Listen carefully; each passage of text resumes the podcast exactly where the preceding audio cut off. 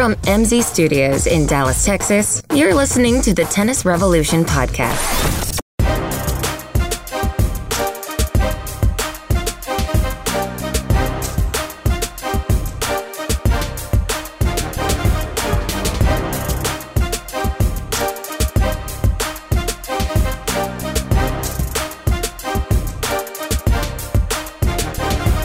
Oh, freedom. Finally, freedom. I got to do a podcast, and there is no Corey. I wish I had claps on my uh, laptop soundboard here, but I don't.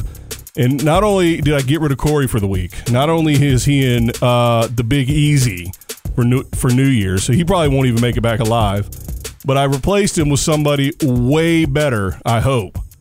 So we have in studio a jack of all trades, or a Blair of all trades, if you will, uh, Blair Henley. How you doing? Hey Brian, that was that was quite the buildup. I'm feeling the pressure over here. Uh, you're sitting in the Corey chair. There is no pressure. No pressure. Well, thanks for inviting me. This is fun. Yeah, not at all. I, I ran across you in about 17 different places, online, in magazines, wherever. So you do literally everything. And you, you play college tennis, is that right? That is correct. I played for Rice University. Go Owls. Now, did you pick them because of the mascot? Come on now, let's be honest. The Owls were a plus. All right, I like Uh, it. It was it was a plus, but I, I have to say, for me, I ha- I hadn't even heard of Rice when the coach called. But I was like, well, is it is it warm in Houston? Because the other schools I was looking at were in the Northeast, and I was not, you know, a Florida girl. Wasn't thinking I could do those northeastern winters, and he's like, uh, "Yeah, it's it's blazing hot in Houston. Come on down." And I went on my recruiting trip, loved it, and There you have there it. you go. Well, and I didn't, and I, I didn't ask you if you picked him based on the mascot because you're a girl. I swear, because. I have never. The job at Richmond has come op- come open before, and I've never applied for it because I don't want a whole rack of spiders in my closet on all my shirts. That'd creep me out. So there you have it. You know, I've never thought of that, but that's a great point. What a horrible place to work to come in. I mean, I'm, it's a great school. Right. It's a great academic school, and uh, you know I'm from Virginia originally, so it's in my home state. But uh, spiders, come on, really? Got to stay away from that for sure. Now, did I hear that Kyrgios got bit by a spider? Spider bite on Christmas Day, apparently. Randomly, I was just uh, in, uh, emailing with his brother, Christos, who runs the Nick Kyrgios Foundation. Uh, I just did a story on them this summer for the Tennis Magazine Heroes issue. Uh, and so I just put that in an email to Christos saying, hey, hope you guys had a great Christmas, minus that spider bite. That's the wrong place to get bit by. He's in Australia right now. I mean, he's from there, obviously, but they're also Right, where everything ready. is poisonous. Oh man, Everything is venomous and can kill you in Australia. yeah. I want to go to Australia, but I'm scared to. I'm scared to. There's no chance. Uh, what if I would just stayed on the beach, like literally, not a house on the beach. I mean, my feet on the sand day and night, not in the water, Not, yeah, stay away from the water. not back in the brush, Okay. right on the beach. That would be good. No Stock poi- up on your sunscreen. Poisonous uh, sand crabs, nothing like that.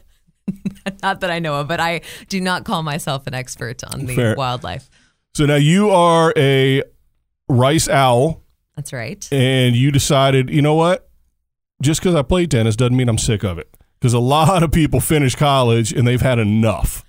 That that is correct. I I still loved it when I graduated. It was actually kind of a hard transition for me to kind of figure out what was next. I thought for a while that I was going to play some you know, low level ITF tournaments, see how that went. Decided not to uh, when I looked at the cost benefit analysis of that. Was was Yeah. pretty sure I wasn't going to be in the top hundred. Uh, I was being realistic with that and thought, okay, well, I, I coached for a while. My dad's a tennis pro, and so I, I coached for a little bit after that. Was a volunteer assistant at Rice for a little while, and uh, made the transition. I worked as a development. I don't know exactly know what you would call it at a brand new tennis club in Houston. A lot of Swedish tennis players. Nicholas Kroon was one of the guys who was opening uh, opening the club, and so they lo- knew tennis, loved tennis, and, and asked me to come on. I learned a lot, and then I got married to a baseball player. Baseball. Baseball. Yeah, I I tell all of my players if you're going to stay away from one team on this campus, it's baseball. the baseball. But we don't have lacrosse. Trouble, that's trouble. why. All right. That's See, if we had lacrosse, they'd be staying away from lacrosse. But it's baseball. baseball, yeah. So So we ma- traveled. We Now, did he traveled a play? Did he play at Rice? Is that where you met him? played at Rice, uh, met at Rice, um, got married. He was drafted by the um, Cardinals organization. Boo. And I, oh, I'm a yeah, that's- Pirates that's, fan. right. That's right. You're, you're, yeah, the Cardinals. The So- Pirates suck way too bad for me to have any rivals, though, so it doesn't really matter.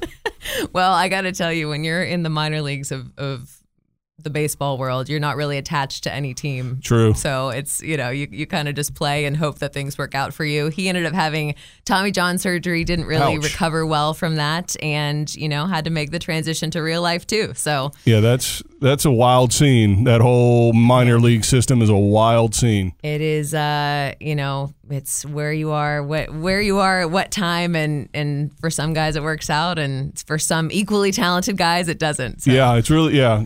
In in the immortal immortal words of the best uh, baseball manager the Texas Rangers ever had, that's how baseball go. I need to add that to my soundboard. I really do. I have a soundboard and it's kind of uh, it's kind of pitiful, really, because I don't know how to use it because I'm not a professional broadcaster like you. But some of my favorite ones are Do it live. I can. I'll write it, and we'll do it live. that might be the best. That's Um, fantastic. So baseball. So you got dragged all over the country. I moved a lot, and you know, it was great that I was able to teach tennis because I was one of the few baseball wives that worked. Because yeah, because we're like gypsies. Yeah. We we can do what. Yeah. I I mean, I would walk up, and you know, female pros are harder to come by, and so when I was like, "Hey." Played college tennis. You looking? You looking for someone? And I they mean, try they to- would hire me sight unseen. They wouldn't even see me hit. Wow. They'd be like, "You're hired," which was great. And I they try met- to put you the little kids all every time, wouldn't they? I did a lot of little kids, uh, but you know, then they found out that I could hit a little, and Right. you know, I got a, got a variety of different lessons through that. That is helpful having that kind of uh, nomadic job. Um, where are some of the places you went? We, I mean, I don't mean like, oh, we were on the South Beach of what. I mean, no, no I'm talking about the worst place. I'm talking about the places, the armpits. Where'd you oh, end up? Man, started off in Batavia, New York. Never heard of Uh, it. Yep, close to Buffalo. It's Okay. a small little town. Uh, we were in Surprise, Arizona for the Arizona Fall League. Um, Springfield, Missouri, which was. I, it was still one of the best places I've ever Really? been. Loved the people there. Um, got to play. They have a world team tennis team in Sure, Springfield. yeah. Got to play one match for the Springfield Oh, Lasers. cool. Who'd you play against? I played. Uh, it was against Not the team, because nobody cares about the teams. It was Asia, Mo- so it was doubles. I played with uh, Chanelle Scheepers um, from South Africa, and we played against Asia Muhammad, and I'm going to forget her partner's name, um, who was also a fill-in, which worked in our favor. Right. Oh, I'll never forget it. I owe it all to Vania King, who made it.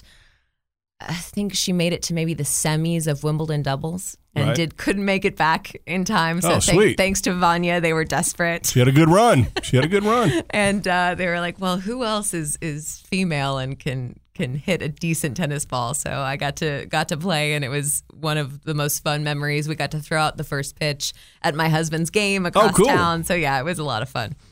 Yeah, and you probably had more people in the stands for your match than he did for his games. I'm telling you though, they they being in Missouri and, and being in the Cardinals organization, they Oh, had yeah, it yeah, was, yeah, it was a, yeah. there was a whole lot of support. The fans Yeah, there that were makes great. sense. So we loved loved living there. Um, Palm Beach County, they have a team there as well. So Right. yeah, we moved several times. Wow. Um, Quite an during the- experience, though. it was a lot. I mean, it was fun. Looking back, we could fit all our belongings in our car and wouldn't have it any other way. I mean, I'm also happy to have furniture though now. Sure. So you, how long were you married prior to this happening? So we he played for a year. We got married, and Whoa. then we traveled for three years. So you signed he- on knowing the deal. Yeah, I knew the Good deal. Yeah, so it was it was an adventure. I was going to say, yeah, uh, an adventure at the beginning of the marriage. I mean, that's got to Yes. be, uh, you know, the ultimate test. It's like, wow, we power through this one. We're going to make it. Right. I, I, we had to, you know, going through the end of a career, just a few years in, and it's kind of, you know, it can be a painful process. So, it was, but it was good. I mean, I think we both look back on it fondly. Yeah, sure. Yeah, except it didn't end the way he wanted it, You know, obviously. it could have could have ended better, but I, I'm thankful that he made the transition to real life probably much better than I would have. Sure, so I, yeah. I probably would have taken it. He's he's very much a go with the flow kind of guy. right, right. Now, what was he? Tommy John, so he's a pitcher. No, outfield. Um, Oh, gotcha. Which you know, if he were a pitcher, it might have been better. But he was an outfielder, and there are a lot of those. So by the Uh-huh. time he, by the time he made it back, it, you know, there are just a lot of good Right. outfielders, and so he he really had a very short time to play well. Didn't play great right off the bat. No pun intended. And So he should have got into the pirate system because they suck, and I, you know, you could probably play for the Pirates right now. maybe that maybe that should be the Oh, next thing awful. on my on my resume but yeah moved back to houston after that he still had to finish school which is one of the tougher aspects Sure, of, of of ending that career is you're like oh i have one more year of school left so moved back to houston got hired by tennis now um, which is a tennis news site, but that also has a, a strong video presence on YouTube. Right. And that kind of started it all for me. I got to cover Wimbledon uh, with them. That was the one, maybe the third tournament I had ever covered was Wimbledon. I applied for credentials. Think I didn't even tell my boss. I just applied for credentials, thinking, yeah, right. There's no way Wimbledon is going to approve little old tennis now, and they did. And I went to my boss and I was like, so hey. I, I applied for credentials. They actually said yes. I think it's going to be great for the site. Wow. And you know, to to their credit, my boss's credit, they they sent me. That's fun. and yeah, met a lot of people. And the I mean, you know, the tennis world is a small world. Sure. Whether it's college tennis or professional tennis, or and the media side of things is even smaller because there are so few people who are you know have jobs that sustain them to where they can travel all year long and cover Right. the sport. It's, Well, it's that's- too bad. That's exactly the question I was going to ask you. You said you did some tennis writing. I didn't know we had those in America. And I'm kind of kidding, but I'm kind of not because no one cares about our sport.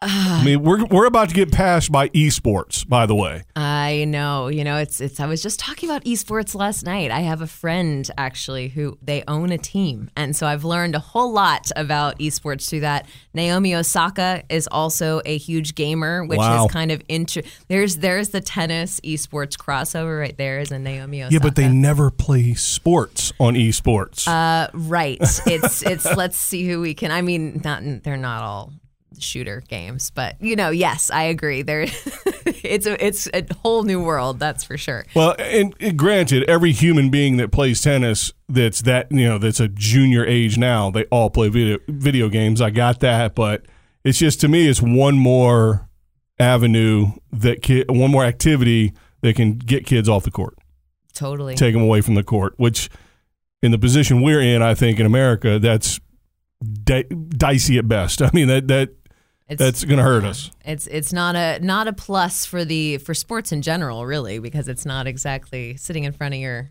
monitor and you know, playing. Yeah, but I mean, game. baseball's going to be fine. Football, basketball will be fine. Even hockey will be fine. It's too cold in Canada to play video games, so they have to play hockey.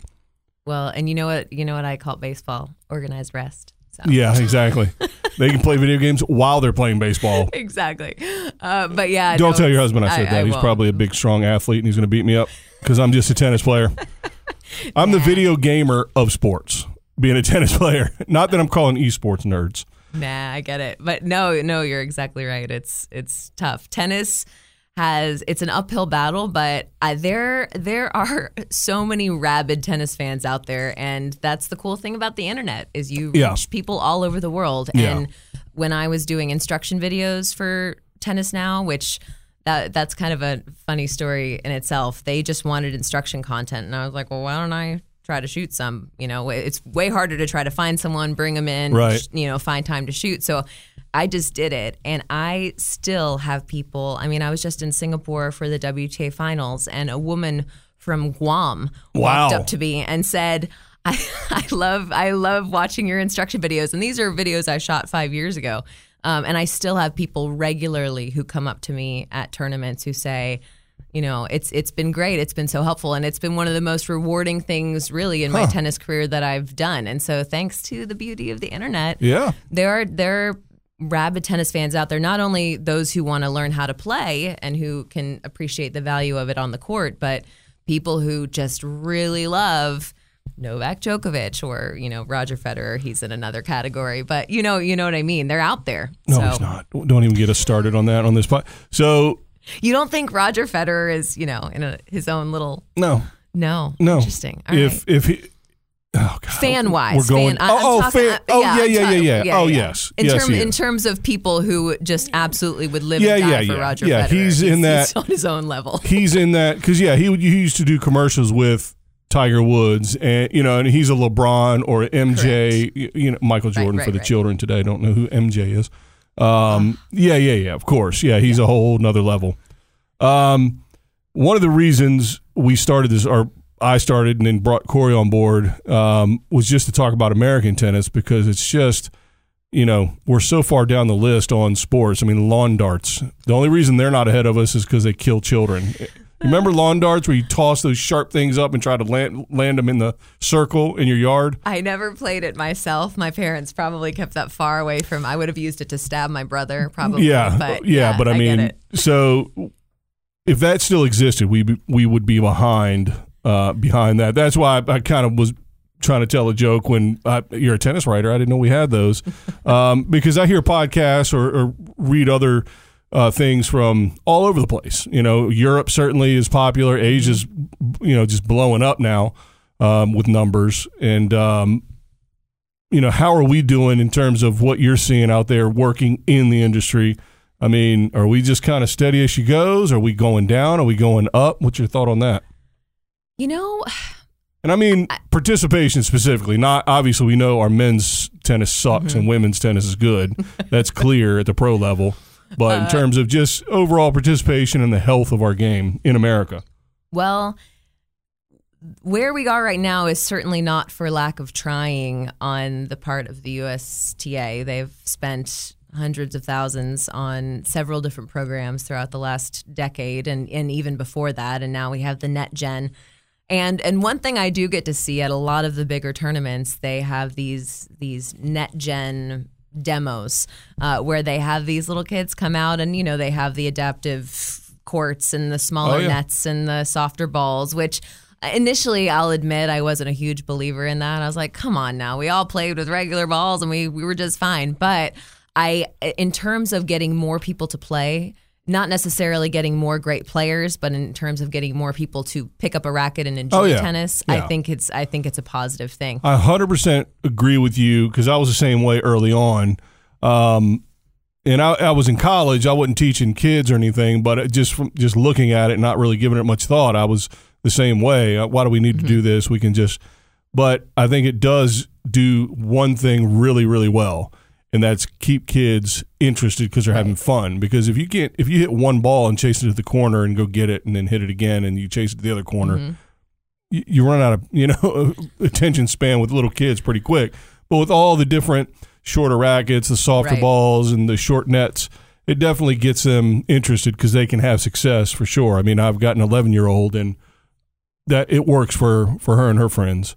Yeah, well, that's great to hear, and and that's what I've seen uh, in terms of you know being out on the court when I was teaching. I mean, it's been a while since I've taught regularly, but I think that's a plus, and I think there's a lot of money coming from the USTA, which is great. I'll be very interested to see how this new ITF transition tour affects the juniors coming up because and and that it's a whole i mean we could have a whole podcast just talking about Well, you and I could, but nobody else would listen. uh, probably. Maybe. It- it's it's you're definitely. I think Jon Wertheim, who just did a podcast on this with uh, Jeff Grant, he I think he used the term "in the weeds." Yeah. uh, it is it is definitely, but I think it could potentially have a really negative impact on American tennis specifically because it's going to put a premium on playing ITF events as juniors because those players who play ITF events as juniors are going to get their spots reserved in the pro transition tour for people who have ITF junior rankings. Right. And, you know, right now you can have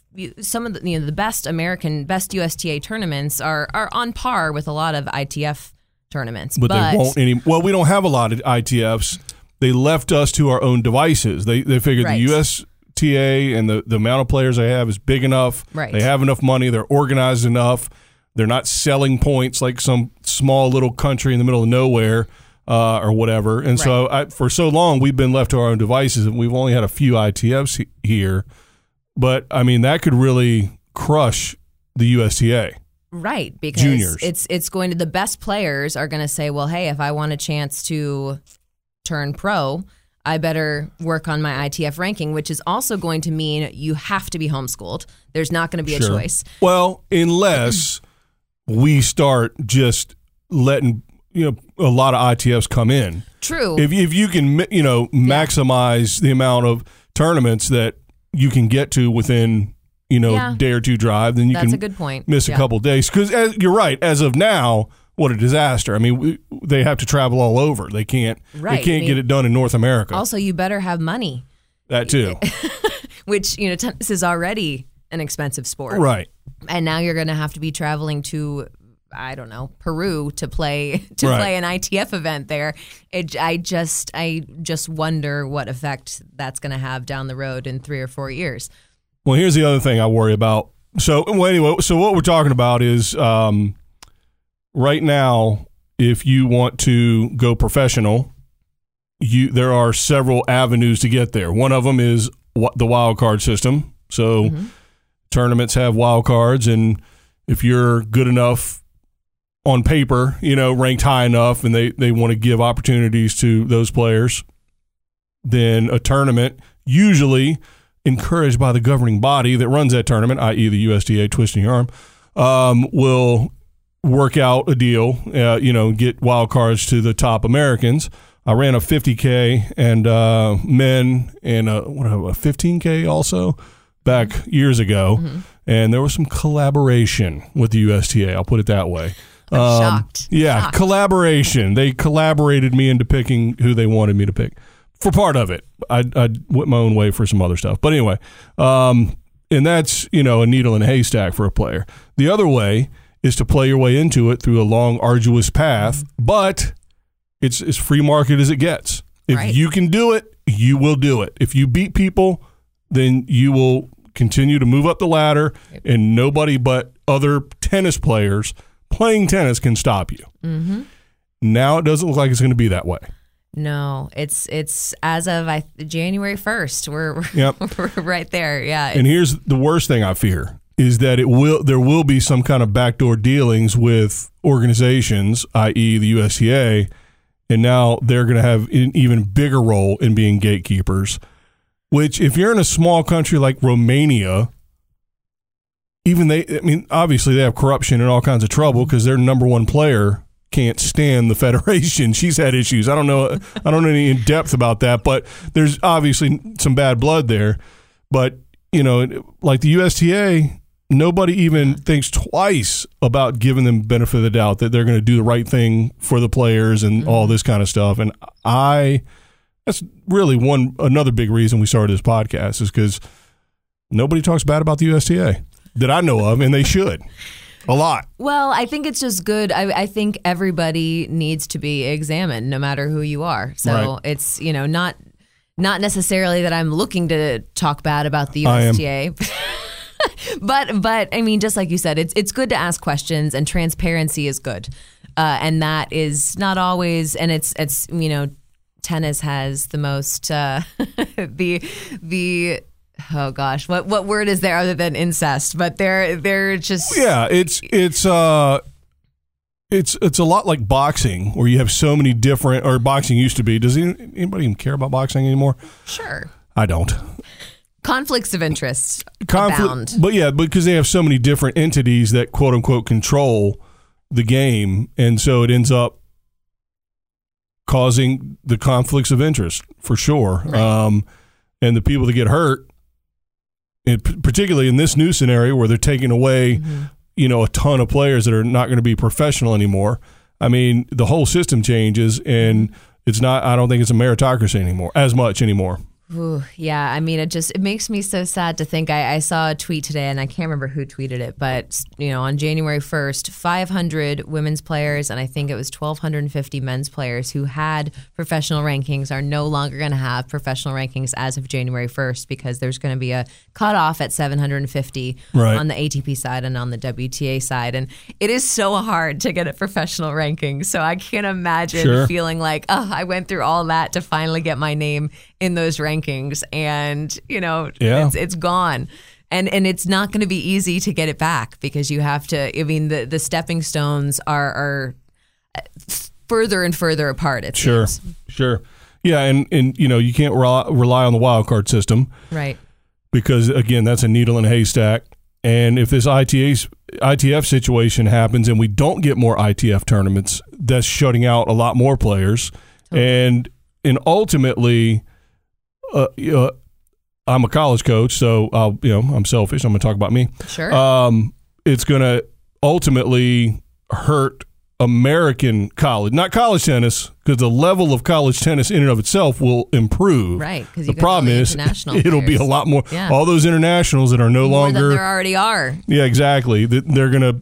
It's gonna be a bigger influx into college tennis, which will help Division Three because Yeah, then all the. Americans will come down to. So the level gets better top to bottom, but not for us. And Yeah. one of my contentions is is that if we looked more like basketball or football and not hockey and baseball are a little different you would know way more than me for the baseball but the minor league systems is different it changes kind of the dynamic but the stepping stone to the NFL and NBA for 99% of basketball players and all the football players is college mm-hmm. And if we had that then our college system would be better Sure. and I think ultimately, over time, American tennis would be better because it'd be a bigger incentive. Nobody, no, I don't think anybody. They really they have to make the decision, college or not, pretty early in their junior career, or what they're looking to try to do, and then and college is the fallback and not the you know not the choice. Where uh, if it was the other way around, I think that would that benefits. This this takes us the opposite direction for American tennis players. Yeah, which is which is really too bad. And even for me, looking back, if if the system was what it's going to be like starting on January first with this new ITF transition tour, I certainly never would have played ITF events post college because I did it. You know, we I can't remember if we talked about this actually on the podcast or before we started recording, but I didn't necessarily think I was going to be you know top 100 in the Right, world right. but I played those ITF events, or you know, the the low level ten thousands because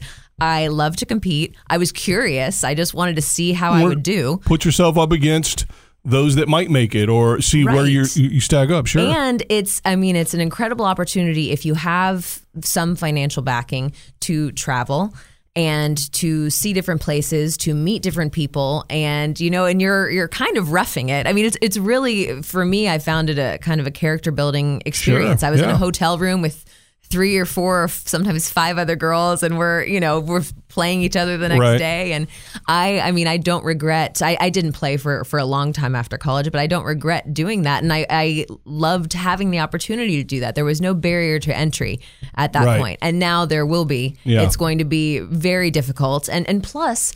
Would I have wanted to go play those tournaments if they weren't classified as professional? right. Probably not. And you also wonder are people going to want to host tournaments if they can't market it as a No. pro tournament? I don't No. think they will. No, they're not. They're not. Um, uh, did you qualify for any tournaments? I did. I uh yeah, I You had, got some had points. I did have some points. Yeah. How many did you have? I think I had three. Oh, I had six. Uh, oh man! In doubles, though. Congratulations! I had a ranking in doubles. Okay, if we're talking doubles, after was- after we hang the up the podcast, after we hang up the podcast, I'll tell you how I got those six points. I didn't buy them. I didn't buy them. Oh well, that's good. So so you did qualify. So you had some points. I did. Um, And that see, so the barrier to entry should be that you're not good enough to sustain getting into main draws. So mm-hmm. you started out, you qualify for some. If you would have gotten deep into into a bunch in a row, you would have qualified to mm-hmm. get directly in. Then you would have started making more money, not enough to survive. Uh, and then you know that's how it works. It, it- even harder than that back in the day because you're not old enough to, for this, but they had sat, the satellite system mm-hmm. where they had a grouping of four tournaments and you had to play the first three to qualify for the final one. And so that you t- that was a barrier to entry, but it was a level ability results based barrier, not an artificial. Let's just you know. not it- an institutional barrier. that's a sure. that's a good way to put it. Not an institutional barrier. Yeah. And this artificial institutional barrier, I think it's arbitrary. I and I don't I don't understand what the benefit is. What are they claiming the benefit is? I think they're they're thinking that it's supposedly going to cut down on the match fixing issue, which it, it remains to be seen How? how, Is that how- possible? I- you know, I, I If you and I, don't right now so. turn off the mics and we decide, all right, we're going to play an exhibition Mm-hmm. tomorrow. No, because it's going to be like 40 degrees tomorrow. But we're going to play an exhibition. You're going to win four and 4 You and I could make that happen pretty easily. Mm-hmm. We could. And no one outside this studio, after we turn off the mics, of course, Yep. would know. There's no way to stop match fixing. No chance. I, I'm interested, you know, and then that's another thing as, far as transparency goes. That there's the tennis integrity unit, which I'm not exactly sure what they do, but they're the ones who are who are catching these people. But I mean, I would love to know. I would love. I mean, but again, I, I guess you can't give away your your methods, but we we don't really know what's happening behind the scenes to to catch these people. So anyway, who knows? Will is it going to help match fixing? I don't know. We'll see. But they also claim that uh, it's going to be cheaper for people to host the futures events, like the 15k events on the men's and women's side. They're going to shorten the uh, shorten the length of the tournament, so it's it's less expensive. But again. Even if it's less expensive, is somebody going to want to pay that much, you know, thousands and thousands to? Junior tournaments are are shorter and they make money. Yeah, These are you ha- you have to raise money for these tournaments. If you run a 15k, you're looking about 20 to 25,000 you have to come up with.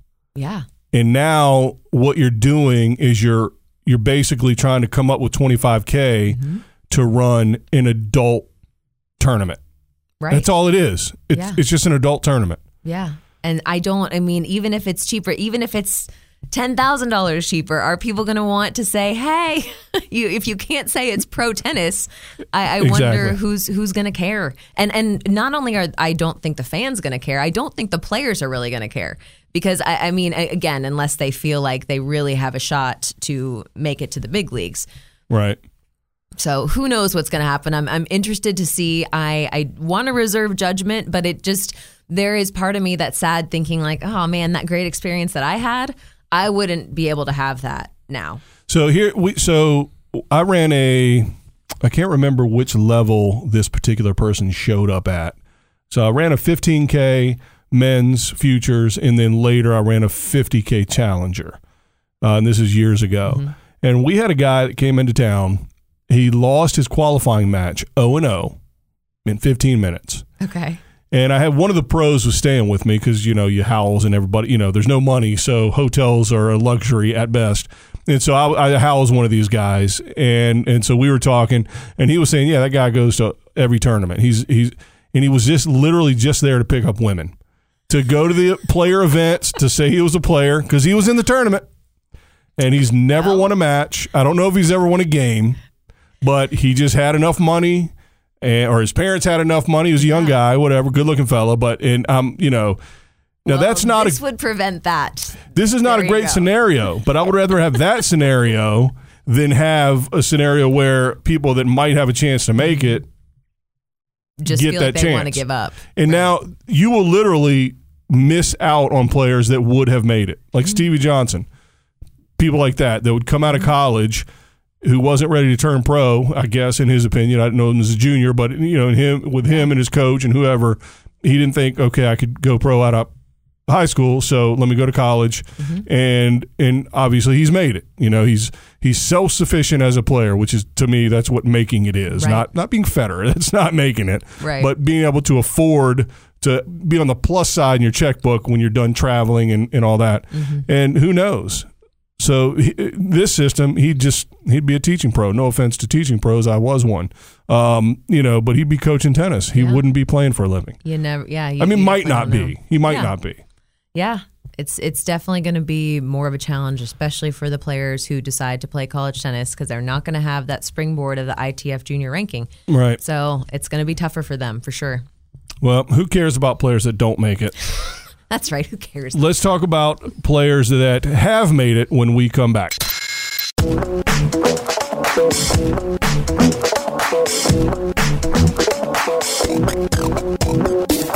It's time to join the revolution. Go to our website, tennisrevolutionpodcast.com, to get the latest episodes, email us your questions and comments, or give us show ideas.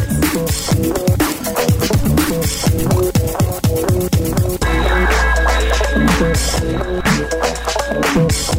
right, we're back. So let's talk about real players. Who cares about the ones struggling out there, trying to make it, I mean, living off their parents' money um, all over the country, um, carousing for women, acting like they're real players? oh goodness. I do know the guy's name. I, I've all, I've remembered it for 17 years now. It just it's always it's just a funny story, but uh, I won't say it on on the on the podcast. Um, so let's talk a little bit about. Uh, so you are a tennis fan, right? So I am. you are interested in the beginning of the season, or as Yes. Corey and I like to call it on this podcast, the continuation of the season that never ends. Yes. Um, now, how? Give me a percentage of your work life that's dedicated to covering professional tennis, like on the road. on the road. So this past year, I traveled to, I believe, eight tournaments. That's not Uh, bad. So I, yeah, I was. Well, I mean, it adds up though. I mean, I Oh, was, sure. I was traveling. I think I traveled almost hundred days. Um, last year, I also covered uh, Roland Garros uh, social media from home. I don't, I don't get to do a ton of. of Did you uh, put put up a picture of like the French Open behind you and took selfies like like you were there? Well, you know, I got to do it on site in 2016, and so the last the last two years I've gotten to do it from home, which is not quite as exciting, but it is more comfortable. I'm in my you know my my house slippers and comfy clothes, sweats mostly, um, in my upstairs bedroom. So so it's definitely more comfortable.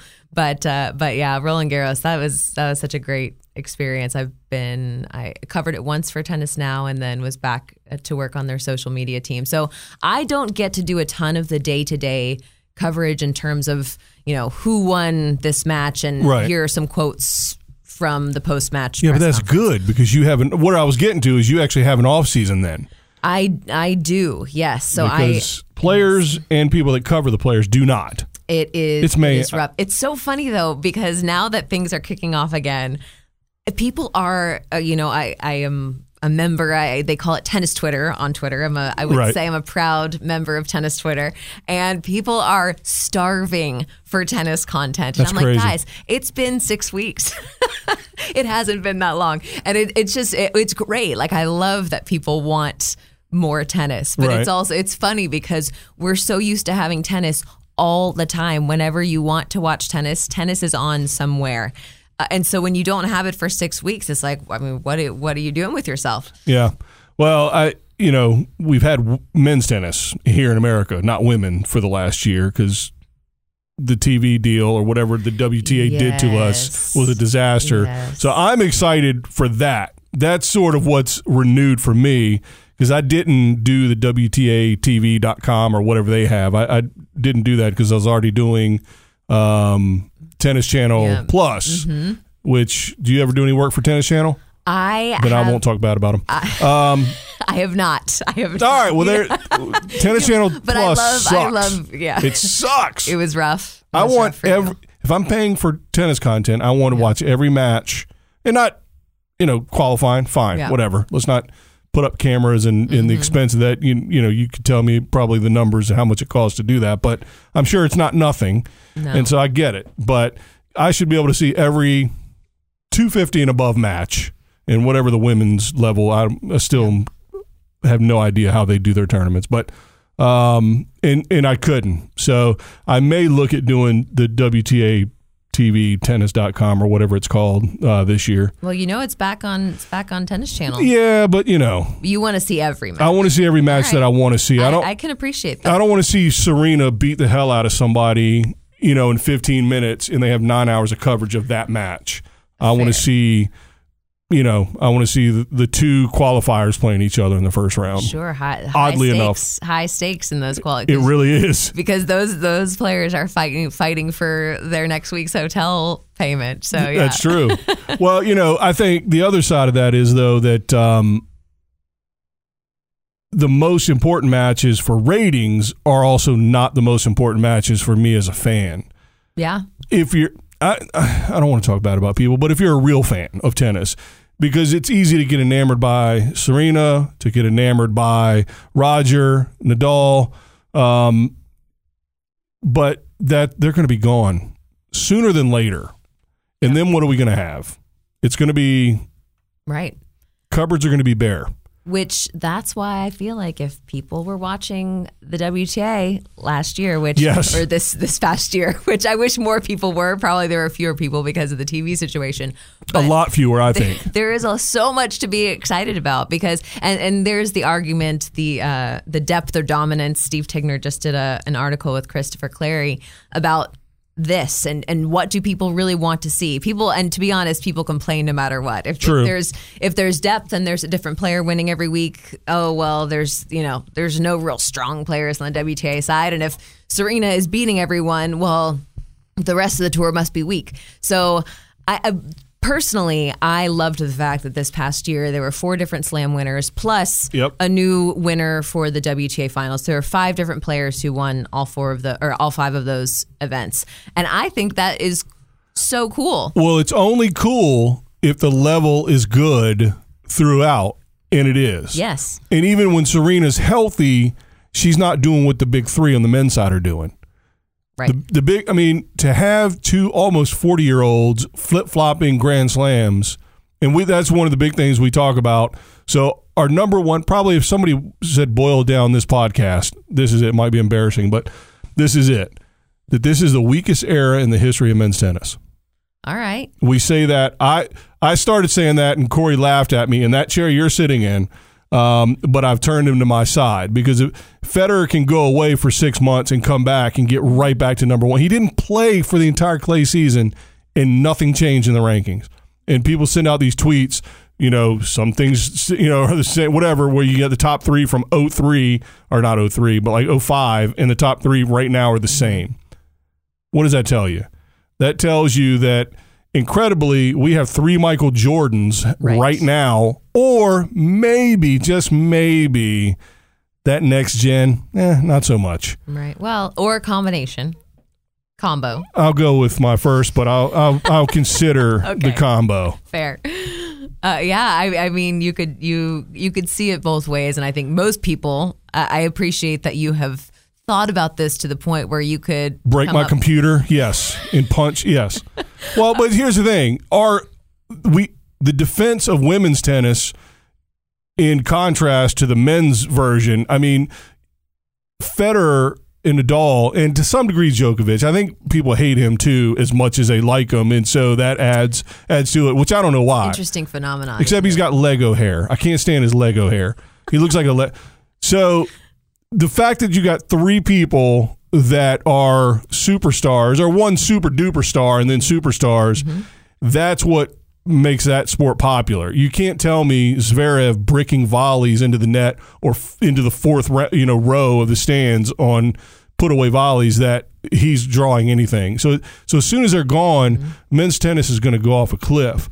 Women's tennis, on the other hand, if they put it on TV, is is going to drive this game. Can it drive this game by itself? Do you think? Ooh. It, I'd love I'd love to say yes to that. I think it, I hope it can. Well, I hope but For I real think it's- fans. It's, also though going to have to be somewhat in the hands of the people who cover it, True. and the people who have the ability to give it precedence on a TV schedule, or there there's going to have some of that responsibility is going to be put on the people who have the ability to promote it. Will their hand be forced when they can't uh, sort of brush off the argument or brush off brush off the criticism when they can say, "Well, how can we not put Federer on the primetime matches? How can we not have Federer play nine matches in a row? I know they only play seven, but at Australia at night, it's 117 degrees, and he's playing when it's 70. And they say, well, it's Federer, he's the greatest player ever, and blah blah blah. So when Zverev's won in the world and still can't get past the semifinals of a Grand Slam, This could be Zverev's year. oh my god. You don't think? Oh my God! I'm going to throw this podcast in the garbage just because of that comment. You know, I mean, he, No, so here's so next gen. We know who those Yeah. people are. So you take Tsitsipas in that sort of age Mm-hmm. group. I call we call the podcast. We call them the next next gen. Mm-hmm. The next next gen is going to bunny hop the next gen as soon as the big three are gone.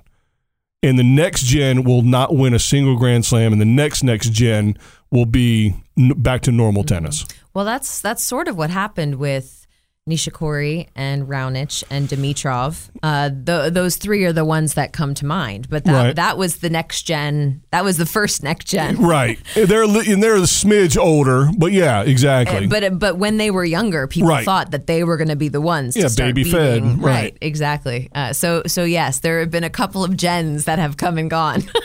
so it'll be interesting to see what happens. Well, the only thing that proves my point, that I think that really can prove my point, if, is, is if, if that happens, like the Tsitsipas and younger. Mm-hmm. And when I say younger, I don't necessarily mean the, the year they were born. I mean the period of time where they peaked in their game. Mm-hmm. Because Zverev is obviously at three in the world or whatever, you know, he's been as high as three in the world. So he's peaked. Even though he's younger than some of these other guys, he might be younger than Tsitsipas, or they're very close. But so I don't mean age, I mean where they're at in their career age. And so all those guys that have been pushing that the top up against the, the top three, they're gonna they're gonna get bunny hopped by the Tsitsipas group. That's Yeah. that's my prediction and my hope because then I'm right. As long as I can get a uh, de Minaur Grand Slam win at some point, I'll be happy. You like that guy? Huge fan. All right. Huge. Is he good looking or something, or is he just nice? Have you met him? Yeah, I have. Okay. Uh, great attitude. I like that. He's Australian, so well, that's not always. that's a good point. it's, it's I- not, it's not a guarantee on the attitude. Oh for three on the last, like right. Um, but I, I mean, just a really great attitude, exceptionally hard worker, and there there are players out there who you, when you're watching them play, you can tell that they love it. Right. Even when they're losing, even when it's you know when he played Cilic at the U.S. Open, it was. I mean. Probably not many people saw it because it was so late at night, but that was one of the best matches of the tournament. right. Oh yeah, oh yeah, yeah. It was And yeah, I mean, and and the, he he just loves it. one of those guys happy to be a part of a match like that kind of attitude. Yeah, That's the best. happy to be part of a match like that, but I think believes he can win too. He, I had him um, on my court that I was hosting at Indian Wells last year, and that was kind of right as he was starting to have some some stronger results. After he he had a great Aussie run last year. What did he make? Semifinals and finals um, last year in Australia, Brisbane, and. Ugh, what's the other one that I'm forgetting? Anyway, I'm not going to waste your time thinking of what it is. But he had had some strong results. I had him. He had a big win on my court, and i I think it might have been over uh, Jan-Lennard Struff. And it was a great match. The stands were packed, and he's signing balls. I hand him the balls to sign to hit into the stands, and he's literally shaking. He can barely write his name on the ball. So there's there. I think at that point there was still an element of uh, you know, uh, I, I don't, am I, do I belong here? Am I ready to be here? Right. Uh, you know, I'm nervous being on this stage where everybody's cheering for me. But I think he has really grown in the last year. I saw him in Newport as well. Definitely more confident. We did a we did a video segment there, and I was thinking, oh, he's going to be nervous again. He was fantastic, so I, I think he's growing into that. Right. Uh, but yeah, huge fan of de Minaur. So All right, well, good. I'll keep more of an eye on him, and and that's a great point because it illustrates something I've been saying. I'm not really selfish, I swear. Um, but one of, one of the things I talk about in relation to this weakest era argument I have is that if you were to just watch every one of these players, you know, just sort of look at just their half of the court. eh, Of course, they're all world class athletes. Of course, they can play tennis physically at such a high level. But you just segued right into the real reason that that next gen group I have no faith in, and it's from the neck up. And so to watch somebody, of course, you're going to not have confidence when you're young. You don't know your place in the game. You don't know if you belong. You don't. You've been playing in this smaller group, and you've beaten that group and worked your way into the next bigger group. So of course, now you're looking up again. And so you have to go through that process. And some players, obviously, handle it well and grow from each and gain that confidence, and some don't. Some maybe some get it too fast and don't realize they maybe don't belong, and then they find out they don't. Um, I mean, Federer used to throw rackets when he had a longer ponytail um, back in the day. So you know, so that's where obviously I'm not an idiot. These people can hit tennis balls, got it. But uh, but yeah, I mean, Exhibit A, Zverev's volleys. I mean, it's just it's just a it's it's pitiful. It's just pitiful. not your favorite It's just pitiful. of, of Zverev's game. Pick any player from the '70s, and he would ta- he'd have a Grand Slam title if he had their volleys. Yeah. Maybe, but still. Anyway, so um, All right, we're gonna watch uh, the Australia. So the uh, was it uh, was it Sydney or in Auckland that you're thinking of? It must have okay, so it must have been Sydney and Sydney and Brisbane? Brisbane. Must have been Sydney and Brisbane. Yeah. Um, I'm thinking. Well, I'd like to see. I listen. I I'm a fan of all players, and you know I don't. I mean, I have, I have players that I'd rather see win for whatever reason, but it's changed in the last two years that I want to see players. I, I watch tennis now, men's tennis, like I watch college football. Okay, how do you watch? I football? want there to be mayhem because if you start with Alabama at number one, they're going to end at number one. If you were to start Alabama at 10, they probably would end up in the top four, but maybe not number one. If you would have started Notre Dame at 25, they wouldn't have been right. in the in the finals, the final four, getting murdered the other day. I mean, obviously they didn't belong, um, and uh, and so I like to see, like, I want to see Central Florida destroy. Um, Wouldn't that be so nice? that would be great, and then maybe we'd get to eight teams in the playoff, and then that solve all the problems. But I watch men's tennis like that. I want somebody to come in there and just upset the apple Shake it cart up. Right. but I want them to last. I don't want uh, Right. you know a player just to come along, win one you know title, Cilic, and then never you know. Um, and to be fair, how much deeper will we be if Delpo could hold you know duct tape himself together a little better? If if Nishikori didn't get hurt a lot, you know, if you know, um, there's others, but so to be fair, maybe some of that has added to the lack of depth, but it's still there because they're not playing. It, yeah, well, and it'll be interesting to see. I mean, who who knows what'll happen this year? And people, the big question is, will Federer win another Slam? No, You, you you're a Ever firm- or firm this year? Um, I Here- mean, I feel like if it's a no for this year, it's probably a no ever. So I just figured out how you're going to laugh at me, and I don't care. Um, the fans know I'm illiterate on a phone, but I just figured out how to do a poll on Twitter. Ooh, all right. Are Yeah. polling people. What's, well, I what are the did polls uh, telling us? like a week or two ago. I can't remember when I did it. Uh, and the the question was, which is more likely to happen? Djokovic wins all four, or next gen? Not a next next gen, and our fans know next gen next. Okay. we've been saying that for a while. So, or a next gener wins one this year, and they thought the percentages were that a next gener was going to win a Grand Slam would be more likely than Djokovic winning a Grand Slam this year. I think he's going to win all four Do you? including French, including the French, and I don't care if Nadal's 100%. Ooh, bold. Now, that that's not bold because he's already pulling out of tournaments in the in the in the beginning of the season, so who knows if he's I going to hold it together. We've thought that Rafa was was on his career deathbed many times. And if Uh, we were in a deeper era, he would be. Uh, well, I have to say, Zverev impressed me with his performance at the ATP finals. I, I got to hand it to him. And listen, am, am I Zverev? Yeah, Isner won a Masters this year too, so he did. Isner played lights out though in, in Miami. I wish I had a snoring sound. I had to make that myself. I I yeah, John Isner. If that's- somebody could take a bone saw and cut his thighs about six inches and then have him shrink down a little bit so he'd be able to last more than a Yeah. set, he'd be unbelievable. huh? He's just too tall. He's just Too tall. Well, hey, I, I gotta say though, I mean, for what people I think thought John is Oh, for sure. do coming out of for sure. coming out of UGA, I Thank uh, goodness he is playing in the weakest era in the history of men's tennis. You know, he- now listen. I don't know who you know or who you don't know, who you're friends with, who you don't in the business, but We're I'm impartial. I'm a journalist. outstanding. Here's here's my number one argument. Can you guess what my number one argument for this being the weakest era in the history of men's tennis is? Two words. Is it a name? Yep. Oh man. Uh Andy Murray? Jack Sock. Eight in the world. Eight in the world. And this is not the weakest air in the history of men's tennis. And he would beat me up in a fight. There's no question about it. He's an elite athlete. I got it. And well, Jay, Eight in the he's world. no longer eight in the No, world. No, he's not. so No, he's not. He's where he should be.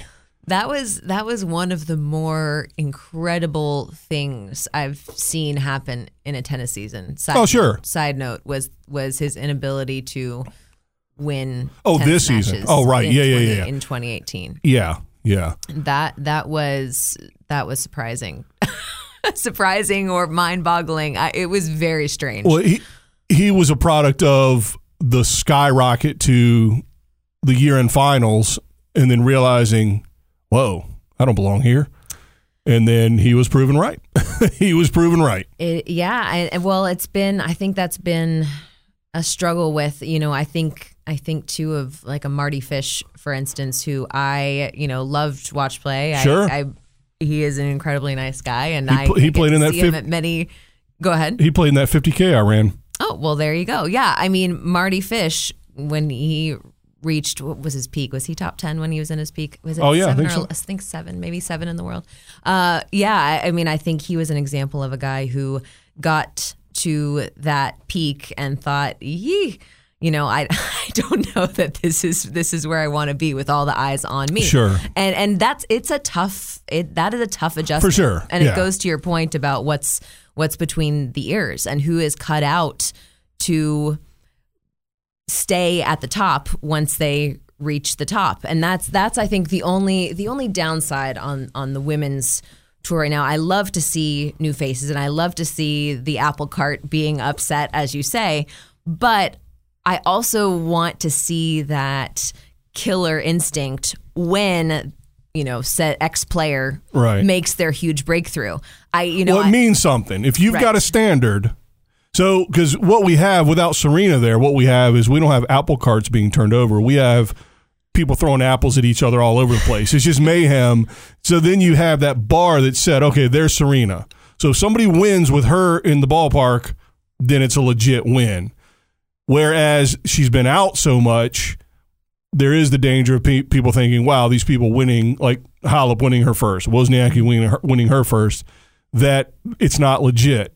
The argument I have is they were there though. When she was there, mm-hmm. they were at the upper echelon. They didn't come out of nowhere because there is that danger in women's tennis that they're they're look. Well, Serena's not there, so none of this is real yet. They and then they make the inverse argument for the men. Well, Federer and they're all the greatest ever. Right. So yeah, so you're right though. Fish was a career high of seven, and I think he had it between the ears on the court. But I, he's talked pretty openly about you know uh, mental health and, Yeah. and dealing with some issues there, which is unfortunate because I, I was a fan. I've tried to get him to drink a beer. Uh, we so we were there with uh, so Todd Martin was Yes. I think it might have been his last season. One of my favorites is Todd you, Martin. you know what this podcast thinks Todd Martin? The most underrated American tennis player in history. Oh, love. I'm sure he'd love History. to hear that. Todd is like the most anti say anything good about me person. One, Sure. one of he's like, don't, don't no, no, he, stop he's that. he's the most underrated American tennis player ever. um, But he was he was um, he was ranked 62 in the world, and our our 50k was in November, and so that was the first year that they were going to start seeding 32 players. So I think he was trying to get you know bump up that last push before the Australian, and ultimately ended up getting hurt practicing with James Blake, who still had dreadlocks, and. Um, Man, Yeah. vintage. vintage he was vintage- probably they were all he was about a buck 25 um, mike bryan was there he played singles I, we couldn't get him to play doubles because they were top 10 by then but they were Mike Bryan, oldest world number one. Incredible. doubles doubles is the same problem men's singles does right now but you know whatever um, In what way? so you, you don't think that if Federer teamed with Wawrinka full time that they'd be the best doubles team in the history of the game yes they would Yeah. Doubles is different though. it is but not that different when the skill level is so different Agree, I mean, agree, but uh, but but that is the Bryan brothers haven't won every gold true. I mean, well, yeah, of course you have because Roger all Stan. no no no, but all the singles players played when the Olympics came around. They don't Right. play year round. So except for Indian Wells, I need to know the secret. How do they get players to play doubles? You know they have that incentive. They do. If you if you win the doubles and the singles titles, you get a I believe it's a million dollar bonus. Wow. That was actually a fun little game for us on court MCs. Was we had you know by by the, the fifth or sixth day of the tournament, we had our little running mental list of the players who still were Were in the running with in both. the running for Wow. singles and doubles, which it was so it was always fun to mention that in the post match interview. Like, all right, I don't know if you're aware of this, but you know it's because I think they did it for the first time this past year. But even before that, they've had they doubles. yeah, they've had a pretty good run with doubles, but so um, so yeah, so Mardy Fish, big fan of his too. But uh, but yeah, so him, Todd Martin, and James Blake um, wanted to watch, and um, oh, what's that guy's name? He was an American player. He had one good run at Wimbledon. Tall, skinny kid with black hair back in the early 2000s. He went to Florida, and the Florida coach left to be his coach, Jeff Morrison. Oh, Jeff Morrison. Jeff Morrison. Yeah, so okay. they all wanted to watch the World Series. It was when the Diamondbacks were in the World Series. And so one of the old clubs I used to work at in in town, one of the country clubs, they were closed, but I called the the guy that was the director of tennis there and he got the men's grill open for us. And so we went to watch the World Series. And so amazing. you know, so he got beers for everybody and Mardy Fish was like 17. So he didn't he was a good boy and didn't drink. So I can That's a fun little little anecdote. Uh, but yeah, I mean, it's I, it's it's hard once you once you have that breakthrough and you come into the next tournament and people are expecting yeah. Massive things from you. Certain players are cut out to embrace that, and some players might never get to the point where they do. Right. Uh, and and again, I don't. And that's a wild what's- card that you can't prepare for. Yeah. No. I mean, you have you have no idea until you're there. Because it's I not your coach, it's not your parents, it's not other players, it's Right. the press, it's your your federation, it's family, it's yeah, it's got to be nuts. I mean, and there have been so many uh, players on the women's side who've struggled with that. Angie Kerber, after she won her first, dropped off the race. I mean, she had she struggled in in 2017 before obviously having a good year this past year. Right. But the uh, you know Garbine Muguruza also has had. I mean, so up and down. I don't want to say I have disdain for men's players that go off the rails like Nick Kyrgios. I don't want to say I have disdain because I think that's what all his antics are is not dealing with any of this pressure, whether it's on court or off court. He's just Deflecting. Exactly. Well, If I act like a jackass, they'll talk about that, and then that'll be the excuse I have why I, why I'm not winning Grand Slams. So I don't. I'm not going to say I have disdain for it, but it drives me insane. You're a girl, is that right? That is correct. Okay, you got to ask these days. Would I be sexist for not having that same level of disgust for women that sort of not act like idiots, but have to deal with those mental hurdles and don't do it as well? In other words, what I'm saying is, am I sexist for thinking that women have more to overcome via the emotional control side of things than men are? Let me make sure I'm understanding the question. You you are you think women have more to deal with on the emotional side Yes. of things than men? And I do live with two women. Well, one woman and one going to be a woman one day, my daughter. Uh yeah, you know, If you can't admit it, we'll just edit this part out. I That's So okay. You wait. You, so you think you think? I mean, I don't know. I think if you think if I'm sitting here thinking I have more to deal with than a random, you know, guy on the men's tour, I think I'm in trouble already. Well, you, I would say y'all both have outside. You have the same to deal with. I'm talking about inside. So, wouldn't you say that generally, not counting this era of men's mm-hmm. tennis, which is mm-hmm. what again? Exactly the weakest era in the history of men's tennis. That on the women there is way more up and down with players than men. I well, yes. W- Can physiology explain that? Do you think? And am I sexist for thinking it can? I I would I'm begging you to say no so I can continue down this in future podcasts. Because once I have you stamp of approval from a girl, I'm good to go. Because that's my assertion. and it's not a negative, it's just physiology. Well, okay, yes, okay. May, maybe I'm not totally understanding your question. I yeah, you are what you are. So you either deal with it or you don't deal with it. Right, but girls have more to deal with physiologically, emotional, in terms of emotional control than men do. We're cavemen, is what I'm. It's not even a negative. It's really a negative on us. We're dumb. We beat our head against rocks. That's what we do until the rock breaks. Uh, well, I just think it's a complicated. I think it's a complicated question. I, get- I get where you're coming from, but I be, I just have never, as as a woman, I've never thought about it that way. I Right. just don't. I Well, yes, if, if somebody were to you know diagram the you know the physiology, probably on paper, yes, you could make a case for that. But eh, but it's just something I've never even thought about. You should. Okay, Because. I'll tell you why. Because then you can watch women's tennis and really look at the nuance of what those players are dealing with. And now you have a different rooting interest. Now it's like, is she going to get it back together? Is she going to hold? You know what, I What mean? about when you look back at like the Evert Navratilova era? Then wow, those are specimens that are at the top. And anybody that's at the top of the top are outliers anyway. So no matter whether you're men or women, uh, you're just outliers, and they they don't count towards the argument. And on the opposite end of the spectrum too, Nick Kyrgios doesn't count. He's such an outlier. Uh, but the point is, just physiologically, I think women have more chemical issues going on in their bodies that affect them than men do You could you could argue that yes. which is why if you if you put it this way, if we could admit that, first of all, coaches that coach men and women won't be, you know, go crazy trying to coach women because now you have a frame of reference that you're allowed to talk about in this world without being branded a sexist or whatever.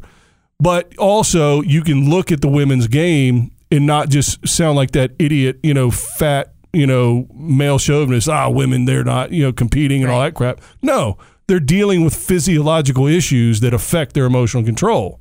Now, how awesome is it to watch now Sloane win a first set and ha- Halep still hang in there and then watch Sloane fall apart and see if Halep can take advantage of it? You think that's physiologically based though? Sure. Because More so than if that were to happen. I mean, pick a, well, every, men's match. everything's physiological. Everything's physical. I mean, it doesn't come from outer space. I mean, Yeah. your chemicals are what make you have emotions. So y'all have more chemical interactions as women than we do as men. Interesting. All right. Well, I And again, it's not you're just dumb girls and you can't handle pressure because you're little ladies at all. That's exactly the opposite of what I'm trying to get at. Because I can watch a match and it doesn't frustrate me when women go off the rails. Now, there's other reasons people go off the rails. I mean, everybody gets tight in matches. I have, I've coached men and women that get Yeah. tight. I think women that overcome that have overcome more than men have. So really, it's a compliment. And I'm not kidding. I mean, it's really having to deal with that. But you Yeah. live every day as a woman, so it does, there's no reference point Right. on what I'm talking about. I, I but I uh, listen. I, I mean, I was a volunteer assistant for the the Rice women's tennis team for a while, so I I saw firsthand what it was like to oversee. Obviously, I was on a team, but I saw what it was like to oversee a team Right. of women. Certainly, they're they're just we're just different. It- It's I, but I don't necessarily think that it's that's less stable, which I think is. That's that's what I'm hearing a little bit. I look at you that hearing things. I'm not saying women. there's less less stability. But but really though, you're saying that it's more of a roller coaster. yeah. Yeah. So I would say that that I can translate that to less stable. And listen, I don't I don't take it personally. I appreciate the point of view, but as a as a woman, I can say that I think some people just deal with it better. Some people deal with being in the trenches better than others, and some people True. deal with being the favorite better than others. True. And and I don't know that we have had. I mean, I, I've heard Chris Everett and Martina talk about this firsthand and saying like, listen, that's like the one disappointment that they have is like they they want to see that person who has the breakthrough stay Keep it. yeah, Hold on to it. So so I think it's possible because we've seen it. We've seen it with Serena. We've seen it with. I mean, I'm naming those two and Well, but think about like Muguruza. right. She has a breakthrough, disappears. Sloane had a breakthrough and then couldn't buy him. I mean, she's worse than Jack Sock for about you know two months there, and that's saying a lot because Jack Sock was eight in the world.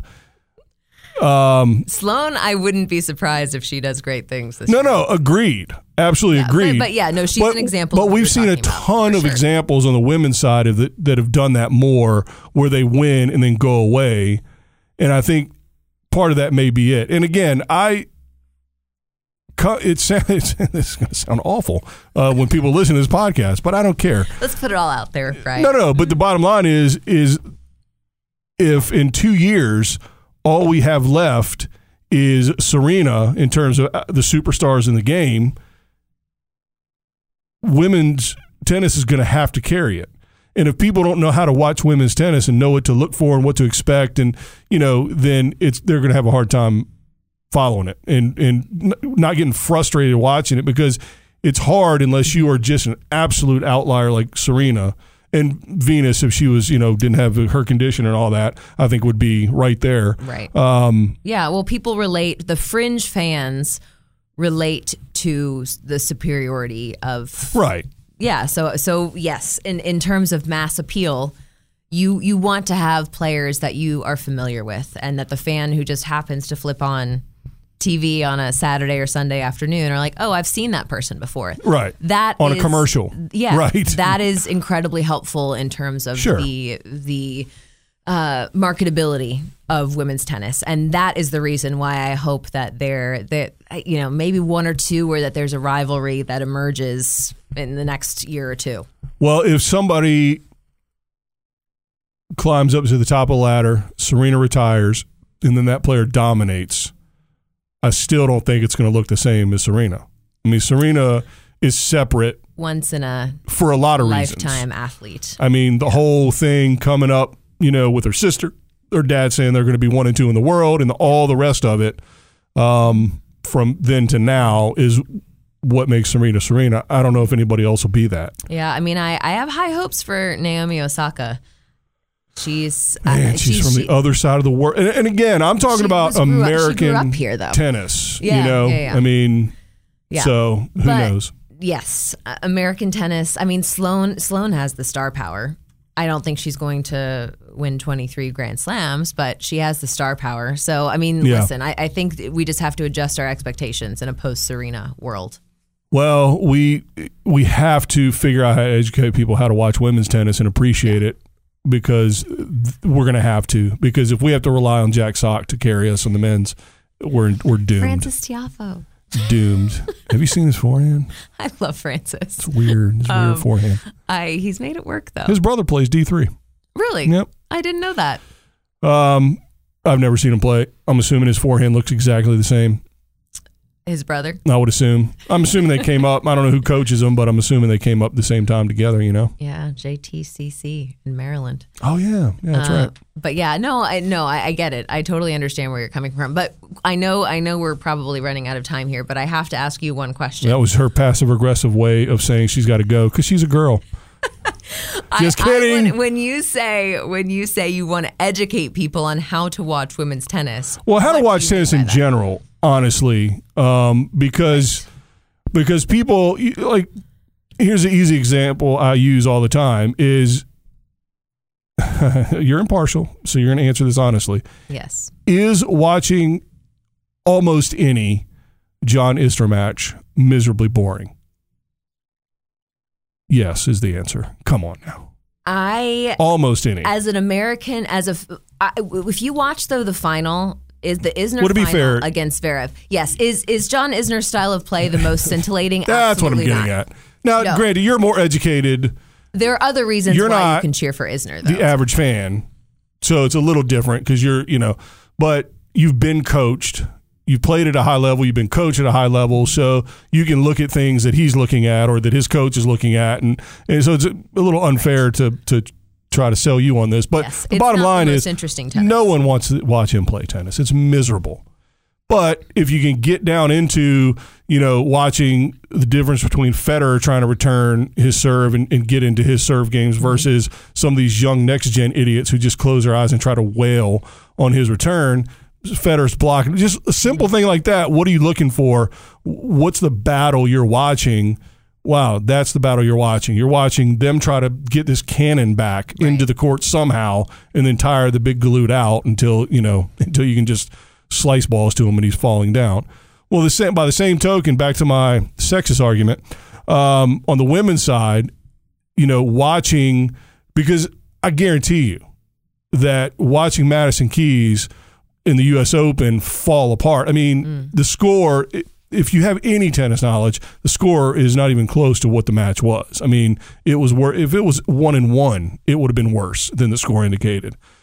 But watching her fall off the rails like that, you can either just say, "Oh wow, this is over," and not care, or you can watch that battle, look mm-hmm. at it from the emotional control side. Mm-hmm. And when I say emotional, I don't mean emotional because women, you know, have menstrual cycles and they're emotional. What I mean is there's three parts of the game: physical, mental, and emotional. Mm-hmm. And I mean mental, not just for I tell you, you probably know this, but for the fans, mental is strategy, you know, those kinds of things, not Got it. Emotional. So a lot of people say mental, they mean emotional. I say emotional to mean emotional control, whether you're too aggressive or you Yeah. get tight or whatever.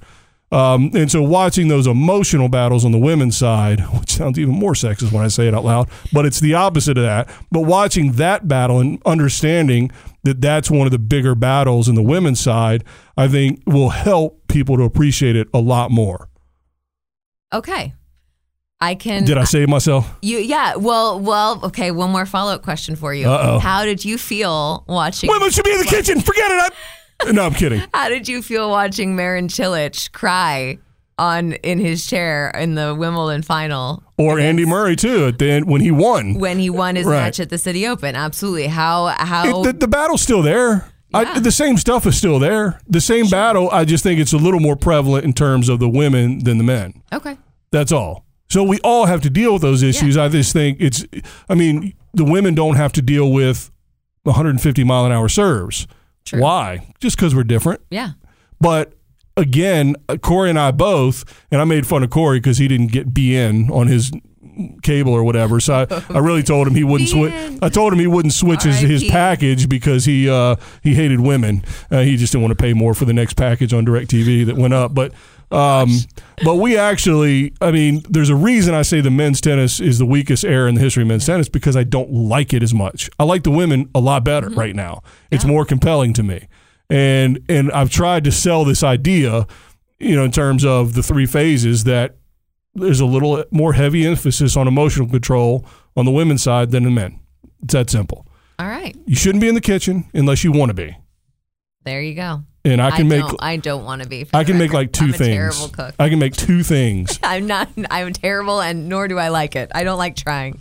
but uh, but no, it, in educating people, hopefully, because I'm telling you, women's tennis is going to be. That's my prediction. Is women's tennis is going to have to be what carries Yeah. tennis I in America. will swing the in America for sure. It will, but it just seems like it's so dire in the U.S. right now that I worry.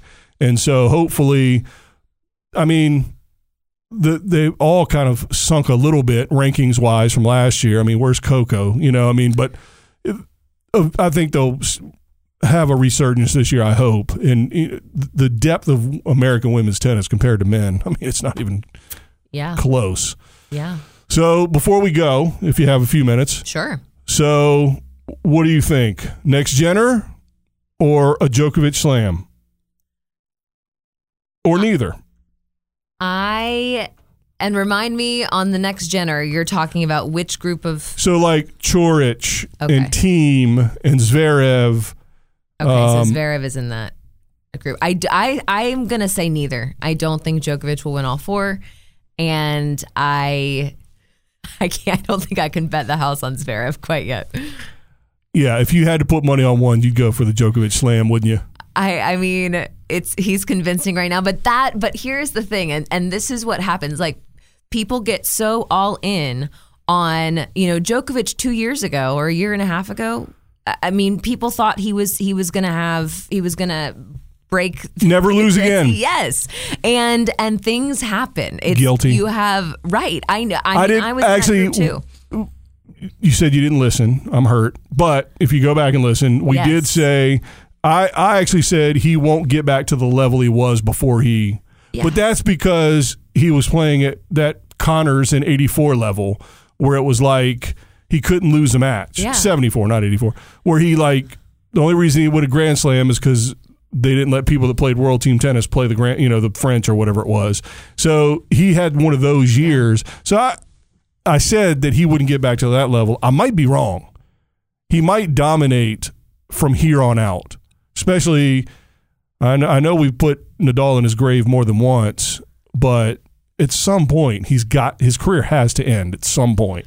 And I he's think only thir- that's the thing we also forget about Rafa though. He's only 32. yeah, yeah, but only 32 10 years ago, that was it. Right. 15 Yeah, years ago and he's such a Yeah, physical, you know, player and the kind of injuries he's had are not little tweaks. I mean, he's a knee, that's not good.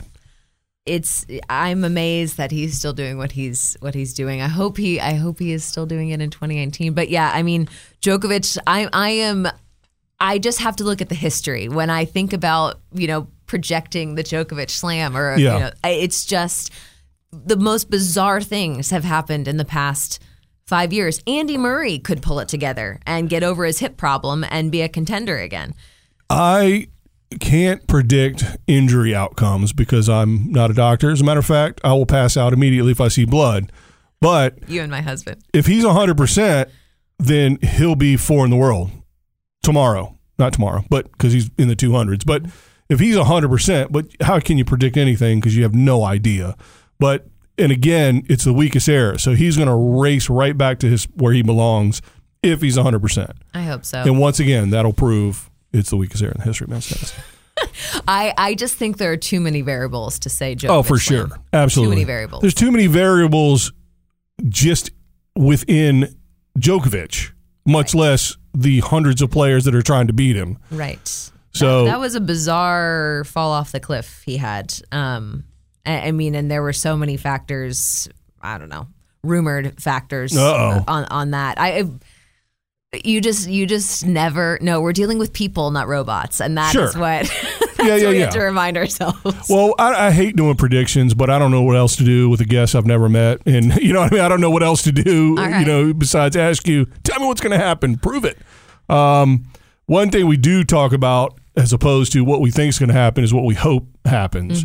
Uh, and so on the women's side, I really hope Serena gets back to as, as peak fitness as she can get to, and peak competitive level as she can get to so we can have that bar set again. So now some of these players like Halep, who did get there first, or some of these other players that are pushing, we have a standard to compare them against, and they will be legitimized, Right. which is unfair to some degree. But in terms of, I mean, it's Serena for the love of Pete. You know, it's it's you know she is the standard. Um, I hope she gets 24, and then I hope she maybe gets 25, drops the mic, and says, I'm out. "Peace out, suckers." Yeah. Is there anybody from the 1820s that has more that we haven't heard about yet that has Oh, more? some kind of sure weird stat that somebody has. So, um, yeah, I wouldn't wouldn't mind at all. I mean, I think she is undisputed, undisputed greatest player in the history of women's tennis. Yep. Undisputed. And I'm a huge Steffi Graf fan. I mean, if Monica Seles wouldn't have got stabbed in the back, who knows? Man, you know but those are the fun things to talk ifs. about you know all the what ifs but um, serena's just so good she's just so much better than everybody and she's good for tennis. And she doesn't- her or hate her. and she doesn't just win 0 and 0 i mean she battles for these wins it's not like she's just you know um, 610 you know and dropping you know and just i mean she's stronger than almost everybody but still you know you, you, she's not six she's five nine right something like that Five ten, maybe. Yeah. Yeah, I mean, so the leverage she has is not overwhelming. I mean, she's just physically imposing, but not to the point where she just blasts people off the court. And Mm-hmm. She's got to fight just like everyone Exactly. else. We forget that, right? and she gets down breaks, two breaks in third sets, and it doesn't matter. Then she just doesn't miss. Then she hits big shots. All the yeah, she's the greatest All right. in women's tennis.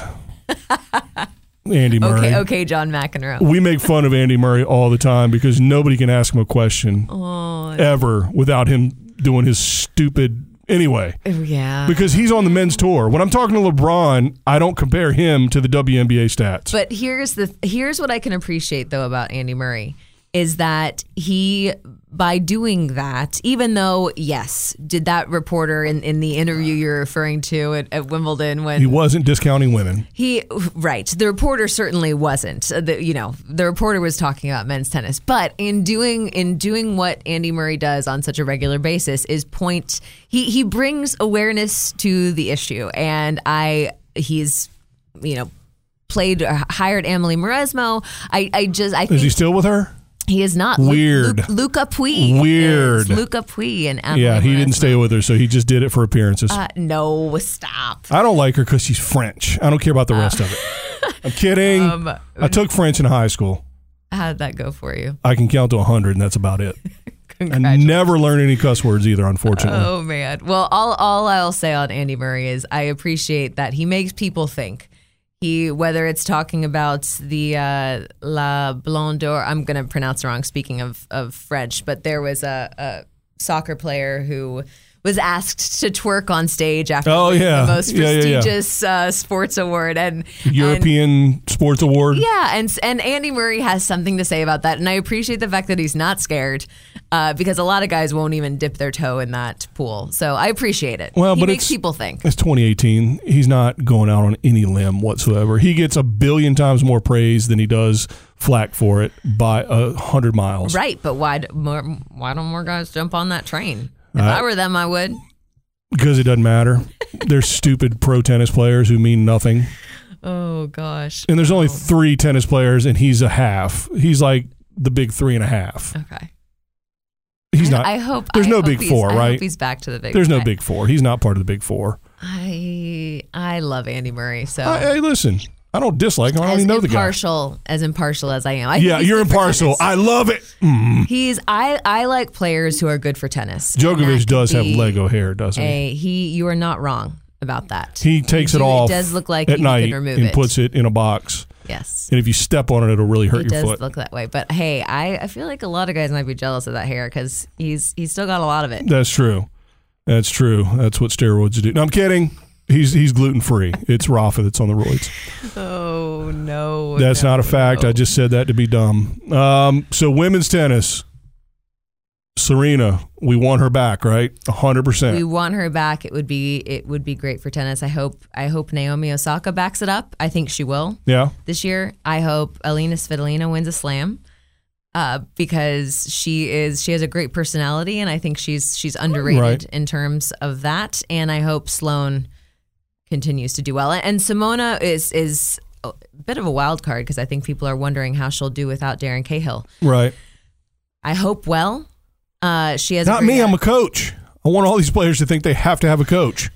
Well, gosh, on the WTA side, the coaches are getting top billing these days. Like they Yeah. they have the press. They've they've at the WTA finals, every coach got his or her own press conference. Right. We did interviews with every coach.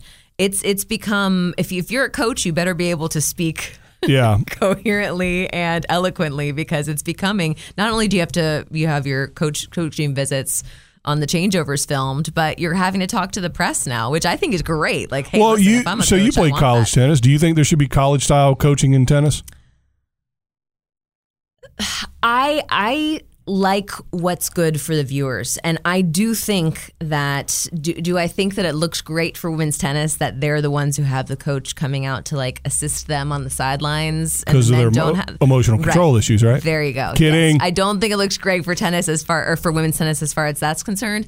But I think I don't really think it matters what I think. I think it matters what people enjoy watching, and I do. There there are coaching. I listen. I turn Right. up the TV when the coach comes for Right. the changeover, and I think I think that's a plus. And so whatever is going to make tennis more interesting to the fringe fan, Right. That is that is what I want to see. Well, here's the thing to me, the number one reason I want it is because it gives at least one more, you know, uh, variable added into the mix Mm-hmm. that might make both players play at their best possible level. Because ultimately, every single match we want, watch, we want to see both players playing at their peak level at the same time.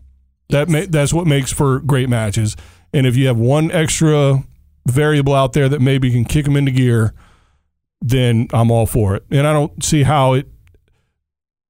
We, you know, what makes tennis special is how oh we got to figure out things for ourselves. They still do. Yeah. They still do. They still have to decide whether they're going to take that information, you know, and use it or you know whatever. So No, I'm with you. I'm with you on that. And that's not necessarily a popular opinion. I think most people who watch tennis regularly would say do away with the on court coaching. And I have no problem that if I'm Federer and you're a qualifier that you can't pay for your coach to be there and I can. Well, we just don't have coaching for that match. That's fine. You know, I have Yeah. no problem with it being equitable and making Yeah. sure that, you know, whatever, but you know, I think if um you know, I don't know how they get around that. But Yeah, I think there tough. has to be a consideration for that. Maybe the lower ranked player can you know have a co- it's their decision whether they have coaching or not. Something whatever. That's interesting. Some yeah. something like that because that does make a difference if if you didn't even know you were gonna you know whatever you qualified on accident or like that guy that drove back you know with his grandma. Yes, He didn't bring his one of my coach. Favorite stories. Yeah, that was a great story. So. 2018 Roland Garros. Yeah. Well, usually at this point, I ask Corey if he's got anything else, and he knows he's supposed to say no because nobody wants to hear from him, him anymore. Don't worry, he doesn't listen to his own show. So, um, but anything that you want to throw out there, anything we didn't chat about, or something that's really getting you fired up for the else? Well, I I the one thing that comes to mind when I when I think about my goal for 2019, and really my goal anytime I work a tournament is I want to whether it's through a written story, a video that I'm doing with a player, a post-match interview on the court, I want to showcase the player's personality. And there are so many avenues to be able to consume that content, whether you're watching a match and you watch the post match interview or they clip it and put it on Twitter, whatever it is, or you're watching on YouTube. I I want to encourage tennis fans to seek out that content and find the players that really get you get you going Right. because I I I love being allowing fans to see players in a different light because to me that's what makes a lifelong fan is when they hear Yeah, whichever That's a- player it is make a a, really you know point. Del Potro has made his comeback. I mean, he's had 10 comebacks in his career, but he's he's made his comeback at the Delray Beach Open. I think two of the three years. This will be my fourth year doing that tournament. And the play, I mean, it's South Florida. You have a lot of Latin fans. People Right. are going nuts. And he, uh, I think it was 20, 2016 or 2015. I'm the worst when it comes to tennis dates, but he was coming back from his, it was like his, his major comeback from wrist, like his third wrist surgery. And I asked him if he, you know, what he had heard about his opponent. He's like, listen, I've been sitting on my couch watching The Simpsons for the past two years, so I have no idea who, who, what, who's doing what out on the court. And it was just such a, that's one example. I could list several of those, Yeah. but I it would encourage tennis fans to to look at that content, whether it's following a tournament on social media, because almost every tournament puts out that kind of content Right. now do it because Yeah. you might you might learn something about a player you had never even heard of before and you're like hey i want to i want to see how that person does in 2019 so that would be my advice uh, that, that's um, I'm glad I asked you because that was a really good insight. No, so I, I feel a little stalky, and Ooh, I shouldn't because it's 2018. But like I was looking up some videos of you, oh sure which okay. sounds creepy, but that's all right you put out content on the internet on purpose. i do Um, that's how old I am. I'm like I'm like. By the way, I was watching your That's- videos that's and I feel normal, all creepy. normal these days Um, but I saw one you did with uh, Feliciano Lopez. oh my gosh So first of all, is he as good looking as I think he is in person? Holy crap! he he is i he Those is a- glasses, come on. there's a reason why grigor dimitrov has a thing for feliciano lopez's calves Yeah. let's just say So anyway, but yeah, you were asking him non-tennis related questions, and and that's just the tip of the iceberg. And I think you're exactly right that we had. So when I was running one of those futures of the Challenger back in the day, part of the deal was we help players get housing, and some of it was with local tennis fans. They would stay at their house, and so we had these players that were 250 in the world and probably never made it. I think the guy I'm talking about in particular made it maybe in the top 50 but the the house he stayed at, those people, they they were his biggest fan besides maybe his mom and dad, and you know it was like they followed him every level he played at from there on out. You know because he was down in the trenches and the challenges. You, you don't mm-hmm. get any coverage, and back in the early 2000s even less. But you know, now granted they stayed at his house, but to a, to a, uh, the same idea, but to a smaller degree, just getting to know what their dog's name is, which is Del, one of Delpo's big, you know, selling points. is he Oh, tweets out his caesar yeah, he tweet caesar died this year tweeted out his dog stuff all the time, and that adds such a level, you know, of uh, Right. t- depth to your fandom for for a player. So that's a really good idea. And to be honest with you, I think that's on the two tours. I think that's on the ATP and the WTA to do that. And they're doing both sides. I'm I Good. know from personal experience. That's good. They've invested a lot. I mean, the player obviously can do some stuff, but they're busy. They're busy trying to run their career, and so their their tours should be responsible because it's only going to help the tours overall. They they do a lot of that, and you know, again, the the onus though is sometimes on the players to Yeah. say yes. And I think at just about every level, maybe not in the top ten, but until you're in the top ten, I think players should say yes, assuming it's a it's a it's not you know a, a scam or it's not Right, somebody sure. you know you want to you want to vet who you're talking to, Right. But assuming it's it's legit, Right. They should say yes Well, look, because it's way it can equal it can equal actual money for Right. them. Hockey did that years ago. You know, it's just a bunch of Canadians, uh, you know, skating around an ice pond. And I remember at one point, maybe late '90s, I think they had a strike in the early '90s or mid '90s. And then after that, they started to get crazy. The NHL was trying to get fans back, and, and and access to hockey players used to be really open, and it helped. And there's Yeah. the popular. They're now one of the you know top sports in the U.S. Um, and I so I agree with you that on the tennis side, just gaining, getting more access to players, um, which is tough for them. I mean, I get it. It's not that's not an easy thing to give up, but you know, it helps your brand and. And Totally. the world has moved that way. Sorry, I know, it's but too late. Yeah, but it has. It's that's what I would just like those players who are on the rise. I just want to tell them, guys, this can mean actual dollars for you. Right. If people love you, even if you're not, you know, ranked in the top twenty, that can equal money. So Yeah. there there is a there is a benefit to having people realize what a sparkling personality you have. I mean, aside from Dahl, Federer, Sharapova, Williams, when I was at the U.S. Open last year, I think the biggest the biggest murmur around the grounds was when Delpo was about to go on court. Yeah, and they'd rush over to one of these outer stadiums, and it was just packed. You couldn't even get up the steps; it was just packed. And uh, and I think almost any player could do that. You know, I mean, who he is as a person, his personality is why it's I guess it's natural to him, and he puts it online. Other people need to maybe open up and, and try it. I think that'd be really good for them. And but I think more importantly to me, I think it'd be good for the game, That's what we all want. unless you're Jack Sock. Poor Jack. I know he's going to beat me up one day. All right. Well, listen, I really appreciate you. Uh, really, I wouldn't just say filling in for Corey. I would say far surpassing anything Oh, Corey could have done. I, I'm really saying all this because he doesn't listen, and so I'm hoping. Um, I hope I get to meet Corey one day. I'll well- tell him in person that I was better than he was. there you go. Please do. Please do. He needs a little little uh, you know uh, knock down a peg or two. So no, I do appreciate you coming in and. Uh, a real live tennis journalist. I didn't know we had those in America. I'm glad to know we do have people out there putting pen to paper, even if it's electronically, uh, spread spreading the word of our fantastic sport, and um, and hopefully that'll translate over time into um, more people playing it, so the game can just be more healthy and, and overall in our in our country, which is one of the missions or whatever you want to call it for for this podcast. So.